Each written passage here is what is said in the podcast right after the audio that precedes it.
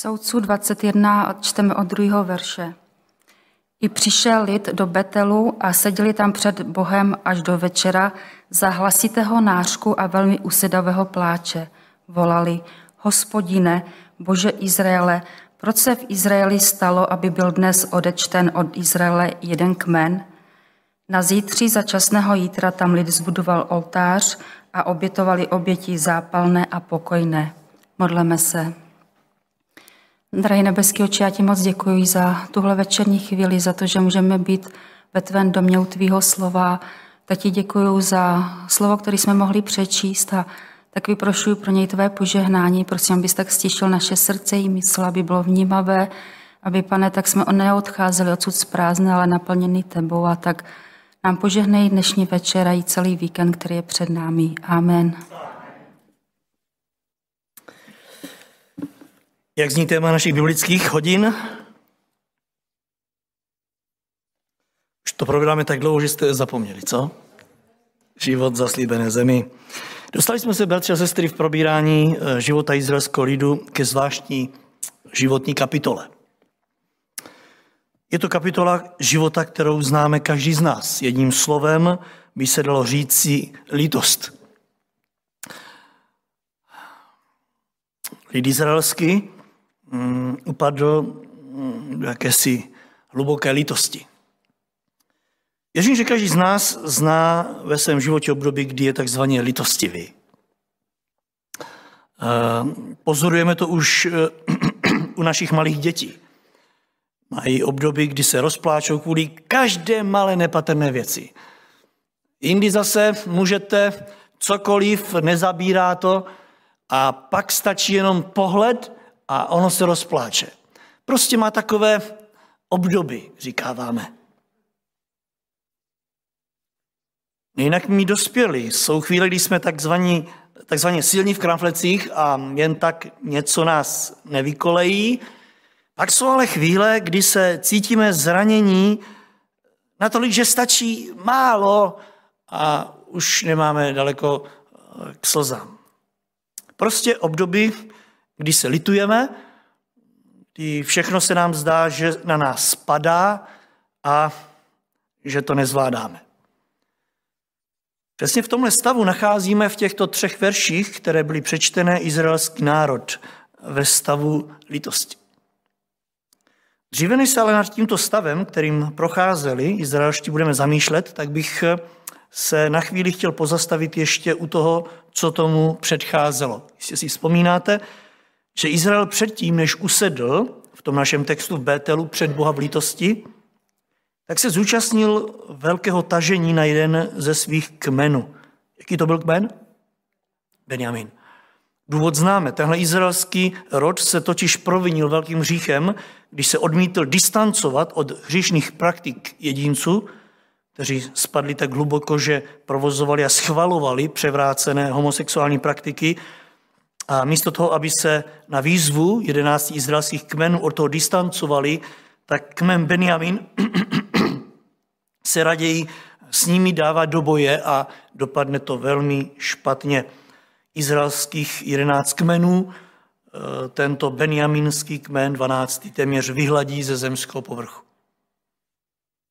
Co se týká těchto jedenácti e, rodů Izraele, na první pohled jistě chápeme. Oni totiž e, skutečně svým rozhodným odsouzením tohoto hanebného skutku zašli v Gibeji opravdu hodně daleko projevili eh, náklonost k tomuto zlu.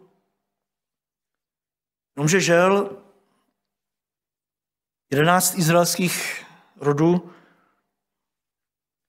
té horlivosti vůči hříchu, který spáchal Benjamin, se rozhodne zajít příliš daleko. Dají se unést takovým hněvem, který přestává být zdravý, přestává rozlišovat a rozhořčenost si už potom řekla své. Skutečně dopadlo to tak daleko, že ve chvíli, kdy se Izrael, těchto deset izraelských kmenů z toho, jak si probudí, tak eh, propadnou v lítost nad tím, co udělali. Doslova tady říkají, proč se v Izraeli stalo, aby byl z něj odečten jeden kmen. To nebylo normální, bylo 12 izraelských kmenů. A teďko, když Izrael potrestá Benjamína, tak mu dojde, co udělal a říká, jak se to vůbec mohlo stát. Ano, proč se to stalo? Nebo lépe řečeno, jak k tomu mohlo dojít? A přesně tato otázka, kterou si položili v jakémsi střízlivém stavu, je dovede k obrovské litosti. Prostě se zastavili a řekli si, jak jsme to vůbec mohli udělat. Jak jsme něčeho takového byli schopni.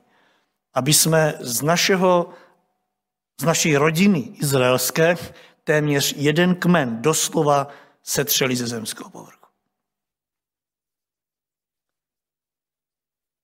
Jednoduše si dají čas a přemýšlí, jestli by to bývalo nešlo jinak.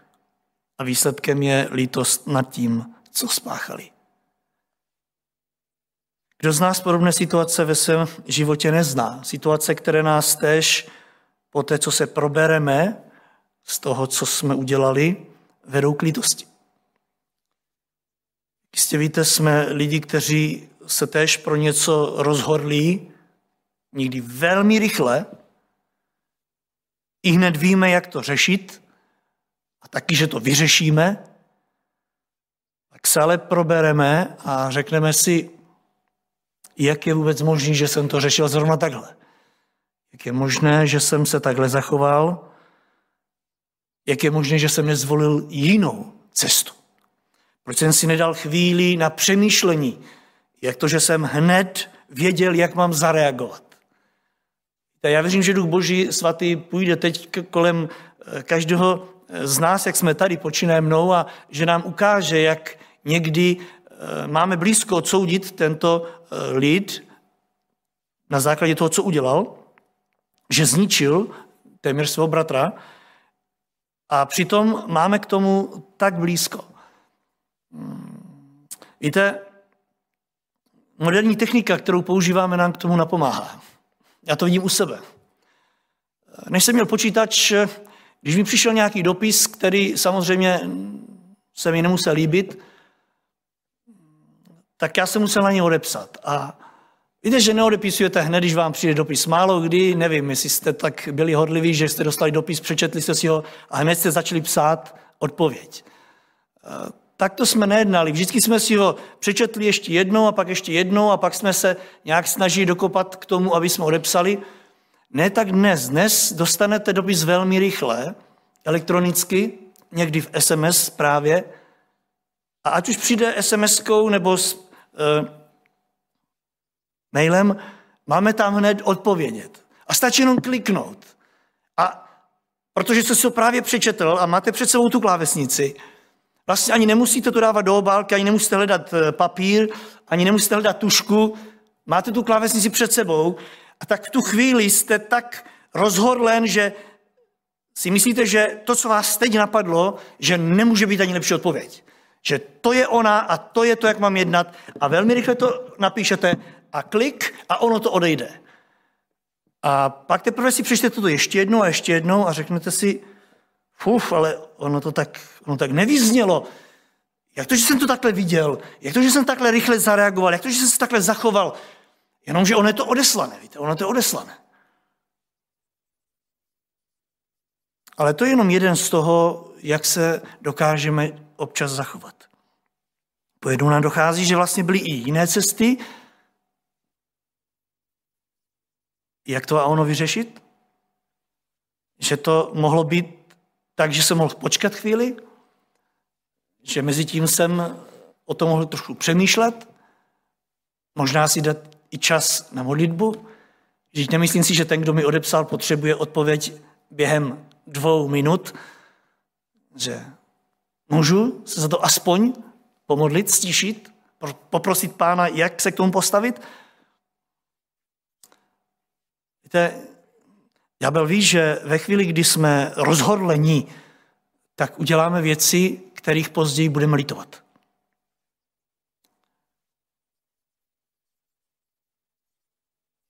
Jedenáct izraelských kmenů ve chvíli, kdy se rozhodli s Benjamem bojovat, si mysleli, že není žádná jiná cesta, než je vyhladit.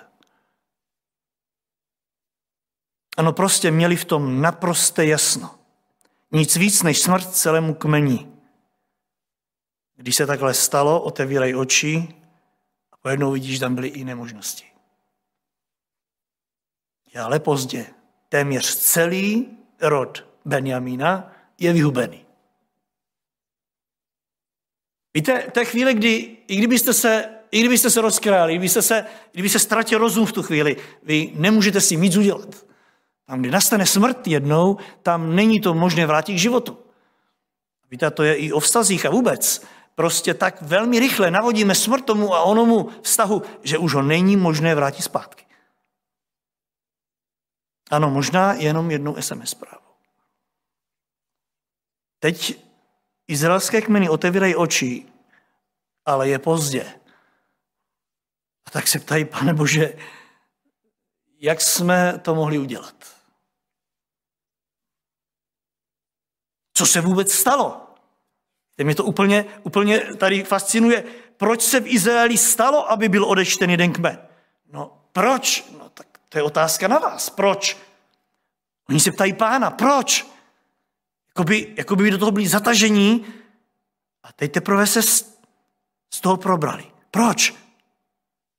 Jak jsme to mohli udělat? Pojďme se, bratři, sestry ptát v tuhle chvíli, co se tam vůbec stalo a co se děje v našem případě v podobných situacích. Co se tam stalo? Co se děje? Pojďme se podívat na některé prvky, které stály u toho, co udělali. Za prvé, oni se až příliš nechali unést hněvem a rozhorčenosti. Víte, ten muž, kterému uh, ti benjaminští uh, doslova utírali eh, ženinu. Ve chvíli, kdy to vidí, rozporcuje tu manželku a rozešle ji do všech kmenů, do všech eh, rodů. A oni, když vidí něco tak hrozného, tak se tak nahněvají, jsou tak rozhořčení, že tasí meč a říkají si, to nic jiného nevyřeší. A jak vidíte, tohle je, drazí bratři, sestry, velmi nebezpečné. Velmi nebezpečné nechat se unést takovou tou prvopočáteční eh, věci, rozbalit ten a onen eh, balík, který přišel, do, Izrael, do Izraele přišel do každého rodu jeden eh, balík z části toho a onho těla. Muselo to být hrozné, vyprovokovalo toho člověka. A víte, do našich životů nejenom přijde to takovým způsobem velmi aktuálním a opravdu z toho ještě teče ona pomyslná krev, tak jako z těchto částí těla.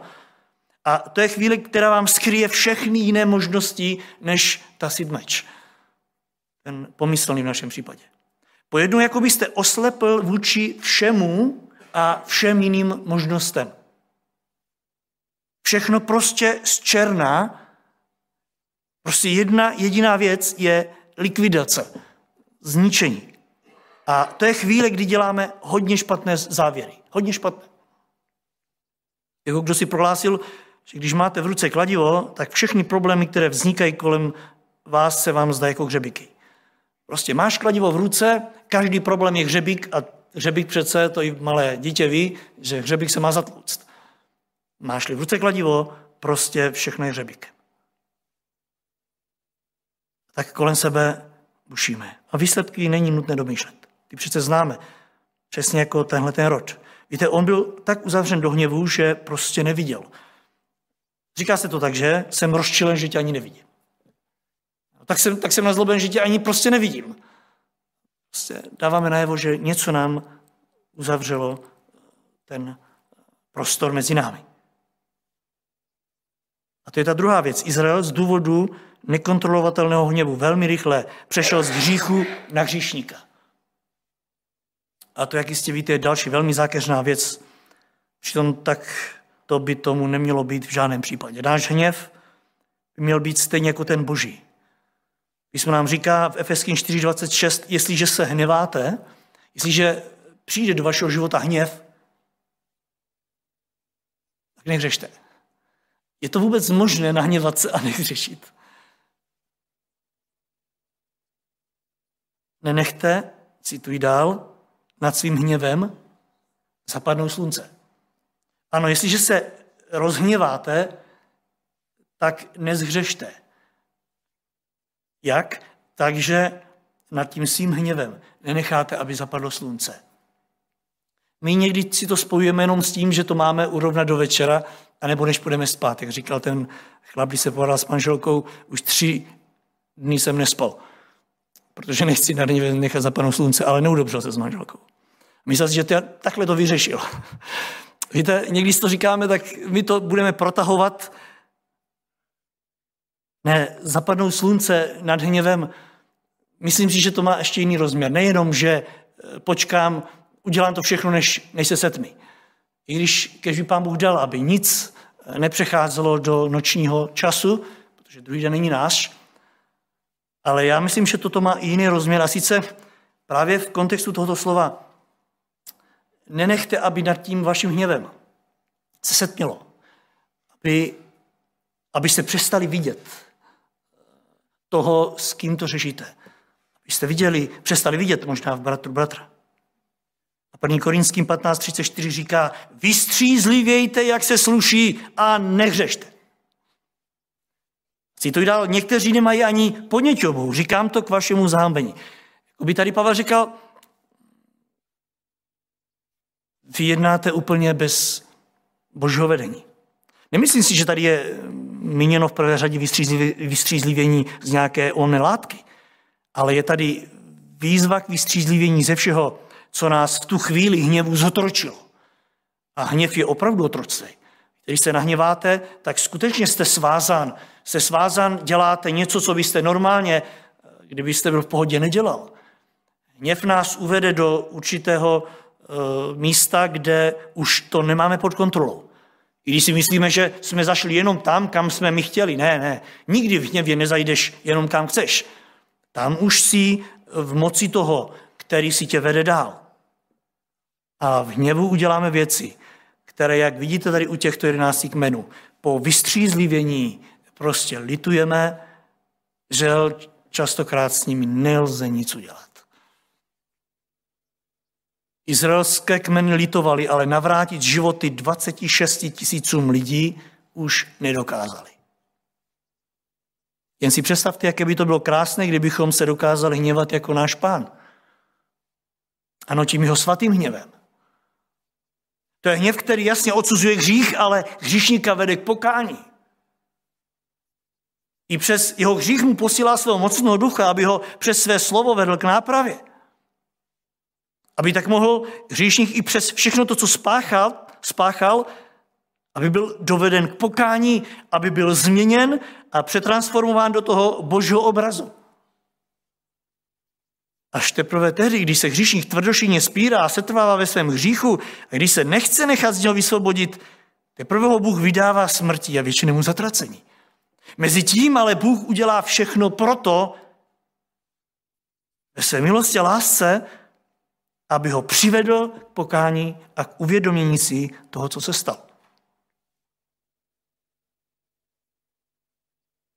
Ne protože by měl vůči němu málo milosti a lásky, ale protože člověk touto milosti a láskou dlouhodobě pohrdal, nepřijal nabízenou milost, až teprve potom Bůh sáhne k tomu poslednímu.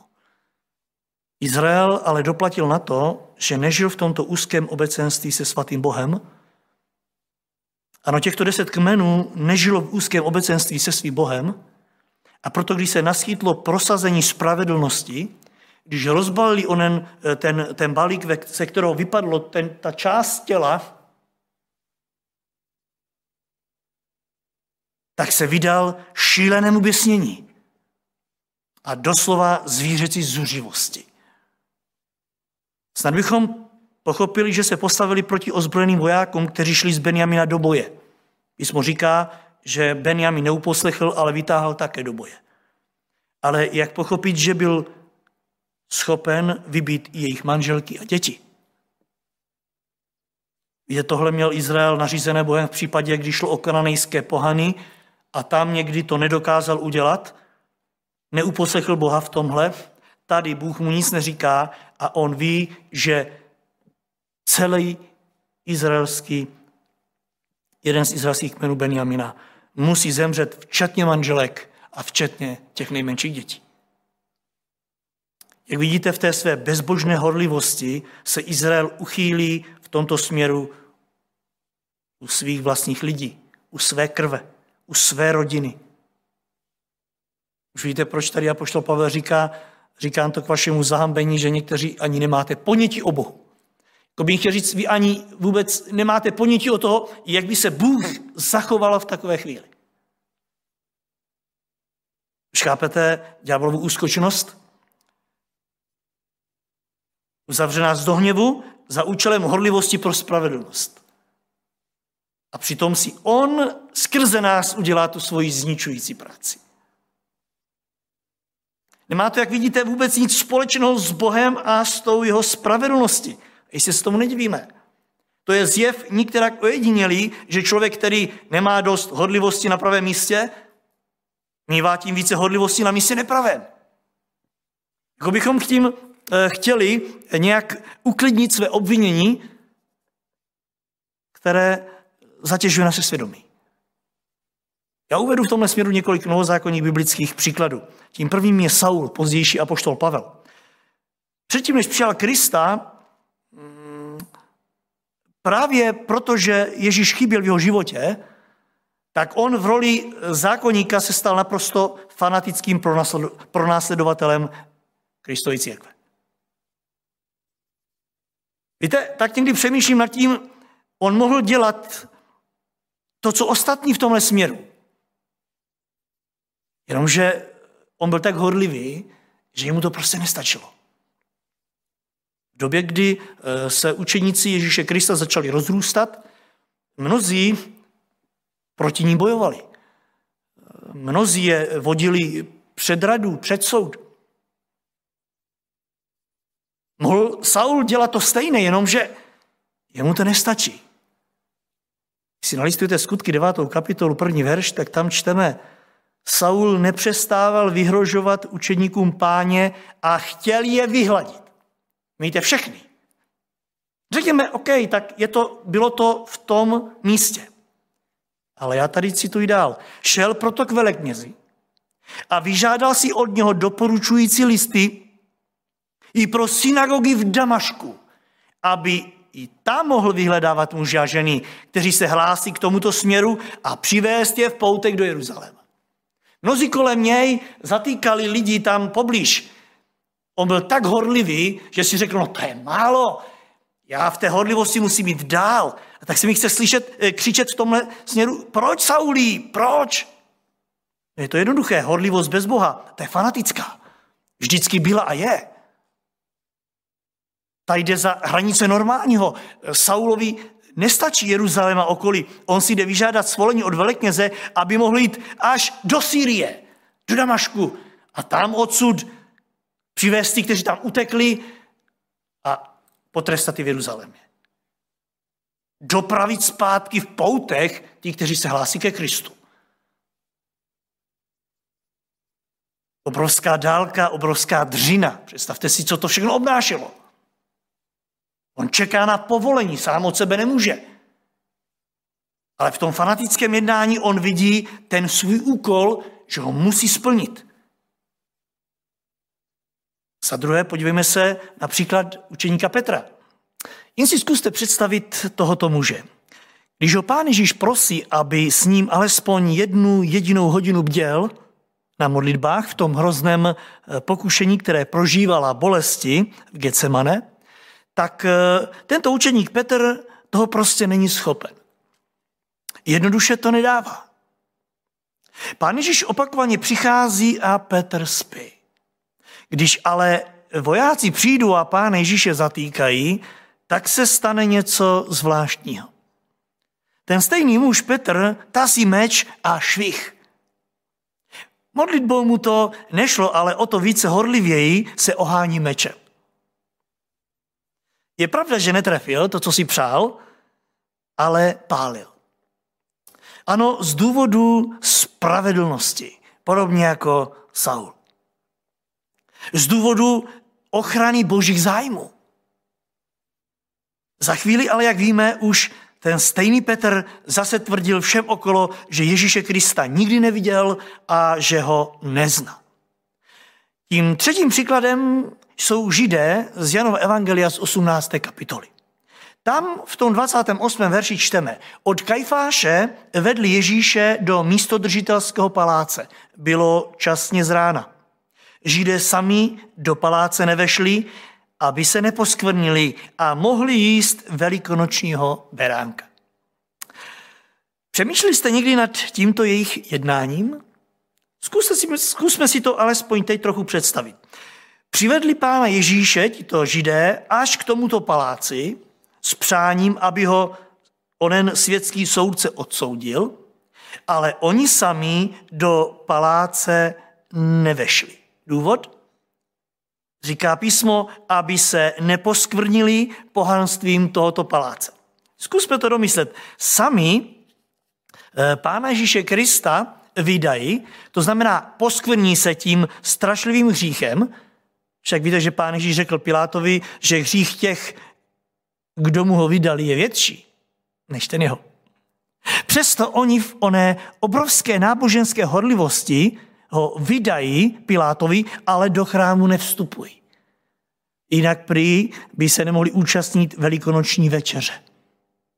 Ale že tam vydali Krista, jim nijak nezabránilo. Zvláštní, že? Toho, o kterém písmo říká, že byl konec zákona k ospravedlnění každého věřícího, toho zavrhli a volali, jeho krev ať padne na nás i na naše děti. Přesně tak, vážení a milí, jednalo i těchto jedenáct izraelských kmenů, o kterých si dnes vyprávíme. A nyní, jak vidíte, nacházíme v Bételu, sedí před hospodinem a velmi litují toho, co udělali. Stačí se ptát, kolik podobných případů se stalo od té doby do dnes. V kolika případech člověk byl a je nucen litovat. Ano, například eh, lítost nad povrchní zbožnosti, ve které se nejednou ocitneme. Víte, nejednou se může stát, že i nás náš Bůh najde u toho, jak bojujeme pouze za něco svého, ale ne za to jeho. Eh, bojujeme možná i ve svých církvích za zachování toho a onoho obřadu s ním spojených věcí, vnějších věcí, ale jádro věcí nám už možná dávno uniklo. Je to stav, kdy jako věřící můžeme být obklopeni spoustou skutků, práce a trpělivosti, ale přitom všem může velmi lehce skutkům chybět víra, práci pro Krista může chybět láska a trpělivosti na božím díle může chybět naděje. Jak v tomto duchu mluví apoštol Pavel v 1. Tesalonickým 1.3. Před Bohem a Otcem naším si připomínáme vaši činou víru, usilovnou lásku a vytrvalou naději našeho Pána Ježíše Krista. Ano, je to obava toho, kdy eh, v životě křesťana nechybí žádné vnější projevy křesťanského života a nemůže tam chybět, můžou tam chybět kořeny, můžou tam chybět základy a vůbec podstata věcí. A víte, to vždycky bylo, je a zůstane horlivosti na tom nepravém místě. Je to vždycky bezcená věc a možná někdy i falešná. Proto teď v těchto verších nacházíme Izrael, jak lituje. V jeho středu opadl totiž hněv a těchto deset pokolení si, jedenáct pokolení si uvědomí, že přestřelili takzvaně. Jak jsme si už řekli, životy, které lidem vzali, už vrátit nejdou. Ale přesto se snaží to nějak napravit a tak jdou do Bételu. Řeknu vám upřímně, že toto se mi u těch jedenácti pokolení Izraele moc líbí. Jak víte, mohli dělat jiné věci. Mohli jsme tady číst v tomto textu o něčem úplně jiném. Například mohli se sebrat a dělat, že se vůbec nic nestalo. Tak to někdy rádi děláme, že se nic nestalo. Stejně se každý mohl rozejít domů, však byla práce vykonána, pokolení eh, Benjamín bylo eh, poraženo, vyhlazeno a vše se mohlo velmi rychle vrátit do starých kolejí. Stejně tak, jak víte, mohli začít slavit. Ano, vyhráli boj a po boji nastává oslava, nebo ne? Kdo by se jim divil? Mohli uspořádat skutečně velkou slavnost před hospodinem jako projev vděčnosti za to, že jim pán Bůh v tom boji pomohl. Stejně tak si tu lítost, která se dostavila, mohli zahnat tím, že si budou ospravedlňovat to své jednání. Ale oni nic z toho neudělali. Po tom, co si uvědomí, co se stalo, čeho byli schopní, vnímejte poté, co takzvaně vystřízliví z toho svého hněvu, čteme, že jdou do Bételu, setkají se tam všichni před svým Bohem a velmi litují toho, co provedli. Litují toho nedostatku lásky vůči svým bratřím z pokolení Benjamin. A nejen tak četli jsme v tom dnešním textu, že se to jejich setkání skládalo z takových tří praktických bodů. Za prvé čteme v druhém verši, že plakali. I přišli, citují, přišeli do Bételu a seděli tam před Bohem až do večera za hlasitého nářku a velmi usedavého pláče. Jak vidíte, nebylo to nijak suché. Jednoduše se jim stýskalo po svých bratřích. A stejně tak plakali nad tím, čeho byli schopni a čteme, že ten pláč byl usedavý a také spojen s nářkem. Doslova křičeli před Bohem celý den až do večera. Za druhé hledali ten pravý důvod toho, proč se to stalo. Třetí verš volali hospodine, bože Izraele, proč se v Izraeli stalo, aby byl dnes odečten od Izraele jeden kmen? Jak už jsem řekl před chvílí, nesnažili se ten svůj odporný čin omlouvat, ale hledali ten pravý důvod, toho, proč to udělali. Ptali se na to hospodina, hospodine, řekni nám ty, jak se to mohlo stát. Jak je možné, že jsme tak hluboko klesli? Proč se to stalo?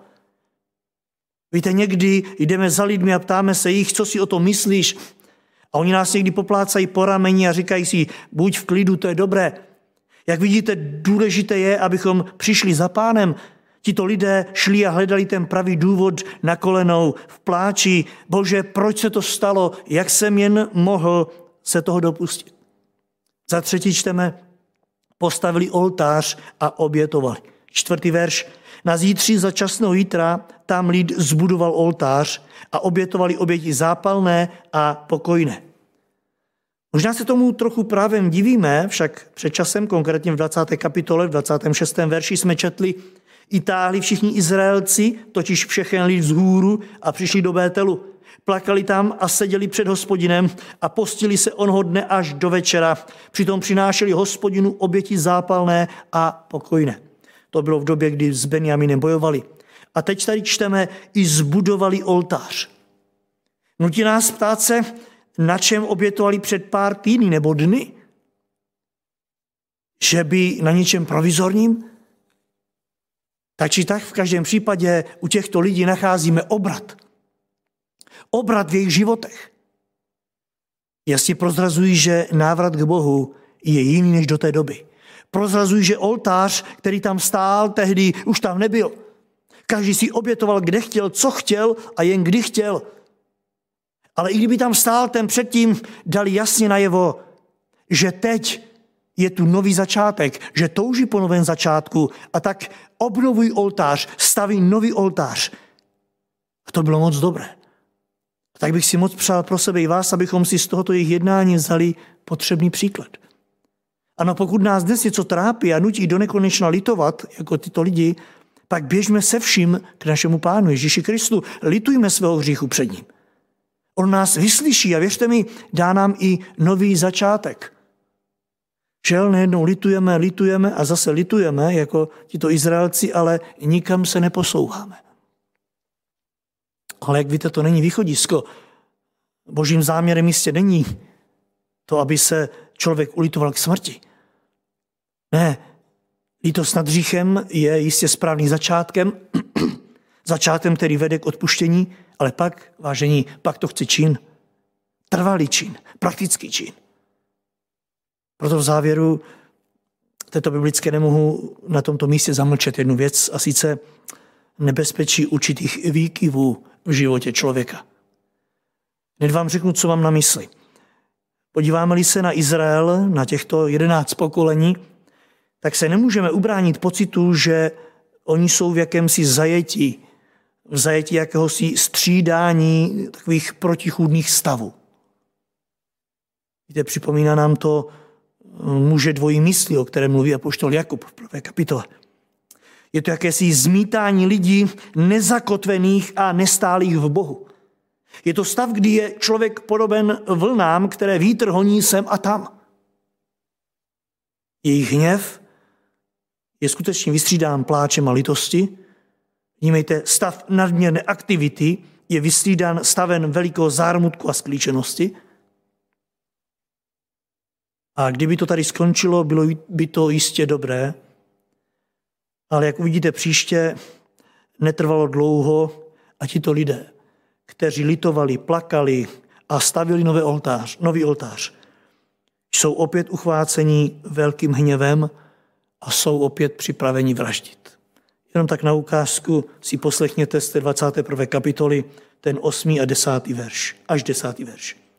Proto se tázali, je někdo z izraelských kmenů, který jsem dostavil k hospodinu do Mispy? A hle, z Jábeše v Gileádu nepřišel do tábora na shromáždění nikdo. Byl přepočítán lid a skutečně tam nebyl nikdo z obyvatelů Jábeše v Gileádu.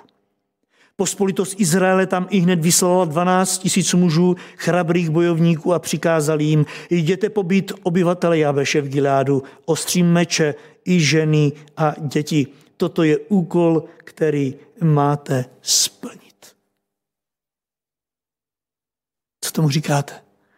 Ještě před chvíli litovali toho, že vyhladili téměř celý kmen. Prosí pána o odpuštění, staví oltář.